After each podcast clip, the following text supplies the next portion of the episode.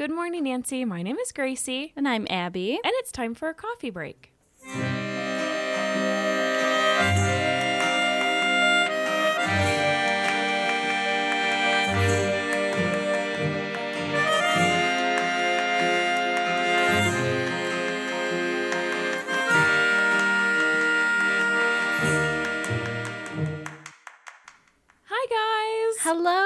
Welcome back to the coffee breaks. Yeah, it's been a while. It's been a long while, yeah. but we are ready to jump back into the coffee cup seat and twirl around like it's the cups at Disney World.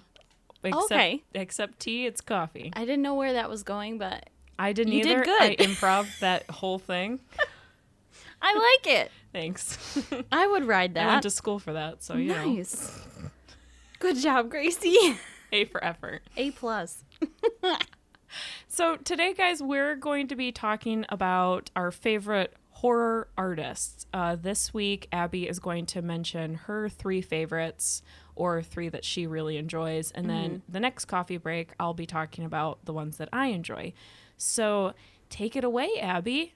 Hi, guys. Okay, so I picked three that I've been following for quite a while, but I also wanted to mention in our area, we have a ton of really talented, like local artists who are painters, sculptors. There's people who like make toys and horror props. So they're like replicas from horror movies and that kind of thing. A couple of those that I am like personal friends with or know in passing are um, Isaac Bidwell, and he does stuff for, for um, Pickled Punks. Oh, cool. It's called. So he's got like a little business and he distributes to a couple like larger websites and that kind of thing. okay. There is also uh, another gentleman. His name is Colin, but his artist name, I believe, is CM Bucko. Okay.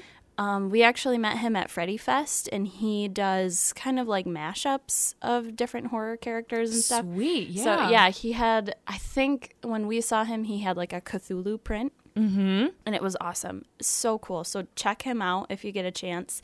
If you just search like Syracuse artists, there's a ton.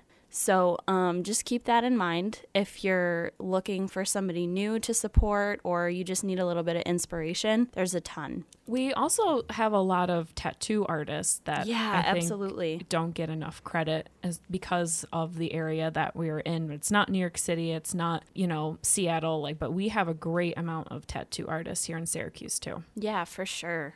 So to start, um, for my top three favorite horror artists, um, we talked about him a little bit in a previous episode that we did uh, for YouTube favorites, but I just wanted to bring him up and talk a little bit more about him. Um, his name is Menton3, so it's Menton, all one word with the number three at the end of his name. He's an oil painter and he captures a lot of the female form in ways that really portray like frightening imagery, but at the same time, he likes to delve into like the power of femininity and like how strong the female personality is. Uh, he has been known for his work. Um, he actually did an album cover for Carnifex. They're like a metal band. Um, Cool. Yeah, and it's like super, super creepy, very dark art. Um, a lot of his like the women in his paintings are like emaciated or they've got like these crazy like demonic eyes and that kind of thing. It's just really cool like if you if you need inspiration for like a gothic approach to the female figure, I think it's his stuff is just really cool. And it speaks volumes about like female empowerment and that kind of thing too. Um I like a lot of his theory behind kind of removing the sexuality from his paintings because he doesn't want them to be overly sexual. So like if he paints a nude female figure, he'll like remove the nipples or something from the painting. So that's um kind of cool, kind of a different way to approach it. That's interesting because a lot of women there's this whole free the nipple type thing where Right. the nipple shouldn't be looked at as something as sexual. It's something that is used to feed children. Yeah, you know, exactly. So it's you know, so so that's kind of interesting that he chooses not to have that. Right. Um, he said in an interview too that a lot of people will approach him about that, and they'll mention like, you know, why don't you ever include that in your paintings and he basically just says it's not what i'm trying to portray. Like it's for me it's not something sexual because the women in his paintings are already beautiful and mm-hmm. he doesn't really want people to look at it that way so i thought that was kind of refreshing because i feel like a lot of the times in this particular genre of art women definitely are viewed as like something sexual or you know it's kind of taken out of context yeah a friend of mine actually just we were having a conversation on messenger and she just said that um unfortunately guys look at women either as the the virgin the mother or the whore. Mm-hmm. and those but that unfortunately like those three avatars are you know associated with women. And if you're not one of those then you don't fit the mold. Right. you're maybe not desirable. Exactly. Yeah so I, I just thought that was kind of an interesting approach to it. And he. Especially coming from a male, because going back to the whole free the nipple thing, like that's something that women are trying to like desexualize. Right. And for men, it's like, can they get away from seeing that as a sexual thing? And so mm-hmm. maybe for him, it's his way as a male to not have any sexual imagery like right. in the female form like right. that's the only way he can portray it that's mm-hmm. kind of mm-hmm. interesting yeah it definitely is so if you get the opportunity check out his he's got a youtube channel but he's also known for doing he did some images for one of the silent hill either comics or video games. I think maybe it might have been both. Like he helped with the design of the video game. Those are really awesome. He has also like reimagined some of the characters from Batman in a more like um, artistic gothic way. Um, okay, great. So yeah, definitely worth checking out.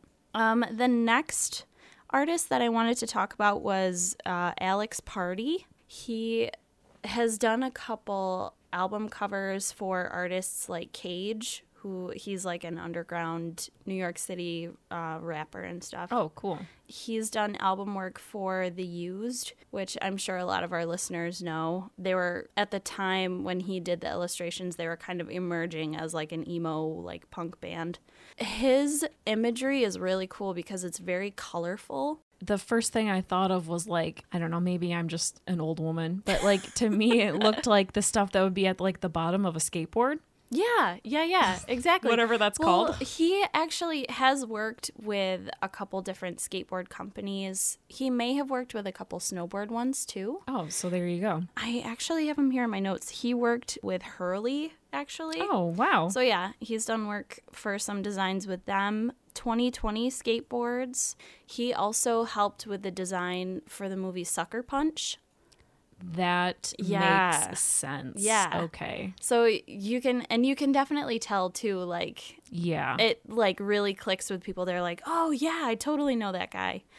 Um, he also was a part of a movie that just came out a little while ago. It might have been 2015 or 16 mm-hmm. called Digging Up the Marrow. He actually designed the monsters for that movie. So it was uh, that whole movie was based on his artwork. Wow. Yeah, and it's really cool. It looks a little bit cheesy, mm-hmm. but the actual art and production of the movie looks really awesome. He takes really violent imagery and puts like pops of color everywhere. So it's kind of like like creepy horror mm, sort of pop art. Yeah, I saw one that was uh, like a skull and then there was like pinks and blues mm-hmm. like surrounding it and i was like i'm confused yeah it's, so it's, it's really an interesting different. mix of of medium almost in yeah. that sense well his i also really appreciate his work because he as an artist has used it to work through things like depression, anxiety. Um, he um, struggled with suicidal thoughts and that kind of thing. So you can definitely see that reflected in his art. But it's a really different approach. Yeah, because normally I feel like when you see artists who are battling depression, they use very dark, gloomy colors. This is the exact opposite. It's almost like he's trying to um, so let's say there is like this graphic imagery of like death and the skull and whatever, and then he throws in all of these beautiful, uh, bright colors. It's almost like one emotion is trying to conquer the other emotion. Mm-hmm. So I think that's kind of neat. I think a big part of it too is like if you look at a brain scan, all the different areas of the brain will be different colors. So I think that has a huge role to play in his art. I don't know if he has talked about it in interviews or anything like that, but for me as an artist, that was what stuck out to me the most. And also because I studied psych in college, I was like, oh, yes, okay, like I totally get what he's trying to say here. So that's really cool if you're interested in like watercolor mediums. He does a lot of pen and ink and like regular sketch stuff. His style is really cool and it's very unique. So That's great. yeah. So, who's last but not least? All right, so my last artist for this coffee break is everyone in school read uh, Scary Stories to Tell in the Dark. Yeah. So, my last artist is Stephen Gammell, and he was the illustrator for the Scary Stories books. And like everybody knows when they see his work because that little part of your brain fires up where you're like, oh, yeah, this scared the crap out of me when I was 10 years old. So, anyone who is a big fan of the horror genre or loves horror novels or scary stories in general, I think can identify with his work. And I love it. And as an artist, I have used uh, like his, I haven't like tried to steal his work or anything, but um, But it's been a, a huge inspiration. no, yeah, because that was like one of the first like books or images that I saw was that big like sketch of the clown from the Scary Stories books. Yeah. That has stuck with me for years and years and years. And it always pops up like whenever I'm working on a painting and I want to portray something that's like, you know, reminds me of my childhood, but also scares the freaking crap out of me. Mm-hmm. That always kind of like flashes in Yeah. my brain. So his work is um, a lot of like sketch stuff, but it's also very wispy. So it's like he adds a watercolor effect to it. Okay. So it's all like black and white and like pen and ink and stuff like that, but he'll add like pops of color for certain things. Like he'll throw in blues or reds and stuff like that. So but his style is like what I'm going for pretty much all the Well, time. yeah, Whenever I like sit down to sketch, I'm like, "Oh my god." Because it's just so whimsical. What was the story that really scared you when you read? The big toe. The Big Toe. Yes. Yeah. I don't remember which one mine was called, but it's the one where the woman has the spider who lays eggs in her face. Oh my god. in that image with all the spiders crawling out of her face, that scared me and still does. Like I see that image like online and I'm like, huh. Oh my Ugh. god. Yeah. Gross. But he was great. And you know what was so funny was that when I was little, I I never cuz I didn't understand the concept of art really too much mm-hmm. yet, right? Yeah. So when I would look at those images, I always used to think, how did he do that? Like how how is has this been conjured into existence? Right?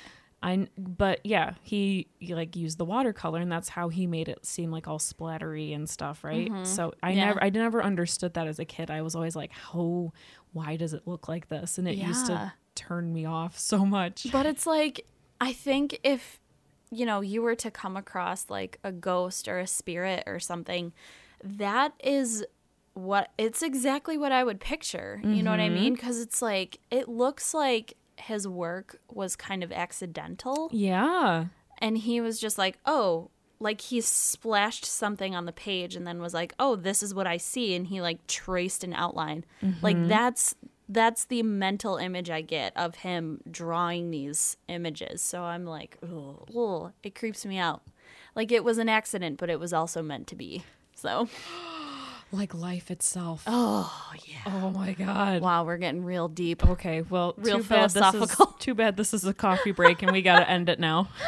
Sorry, guys. Hey guys, thank you so much for listening. Who are your favorite horror artists and why do you like them? Yeah, Suggest them to us because we want to know. So Better yet, like tag us or something. Post an image on Instagram and tag the podcast so we can see what you're talking about. We love you guys so much. Thanks for sticking with us. I hope you had a great Halloween uh, last week. Next week, it's going to be the beginning of season 2 So check it out. We're going to be talking about one of our very favorite recent horror movies. And we say recent, it's been like, what, five years, four years? Yeah, ish. Yeah. Okay. Yeah. Yeah. Guys, like us on Facebook at Good Morning Nancy, like us on Instagram at Good Morning Nancy Podcast, and like us on Twitter at Good Morning Nan. We want your likes. We love you. Love us back. Give us the likes. Give us the thumbs up Yeah. and the tweet. Yeah. Right? The tweet. Yeah. Oh, God. Yeah. Okay. We're too old for this. Bye.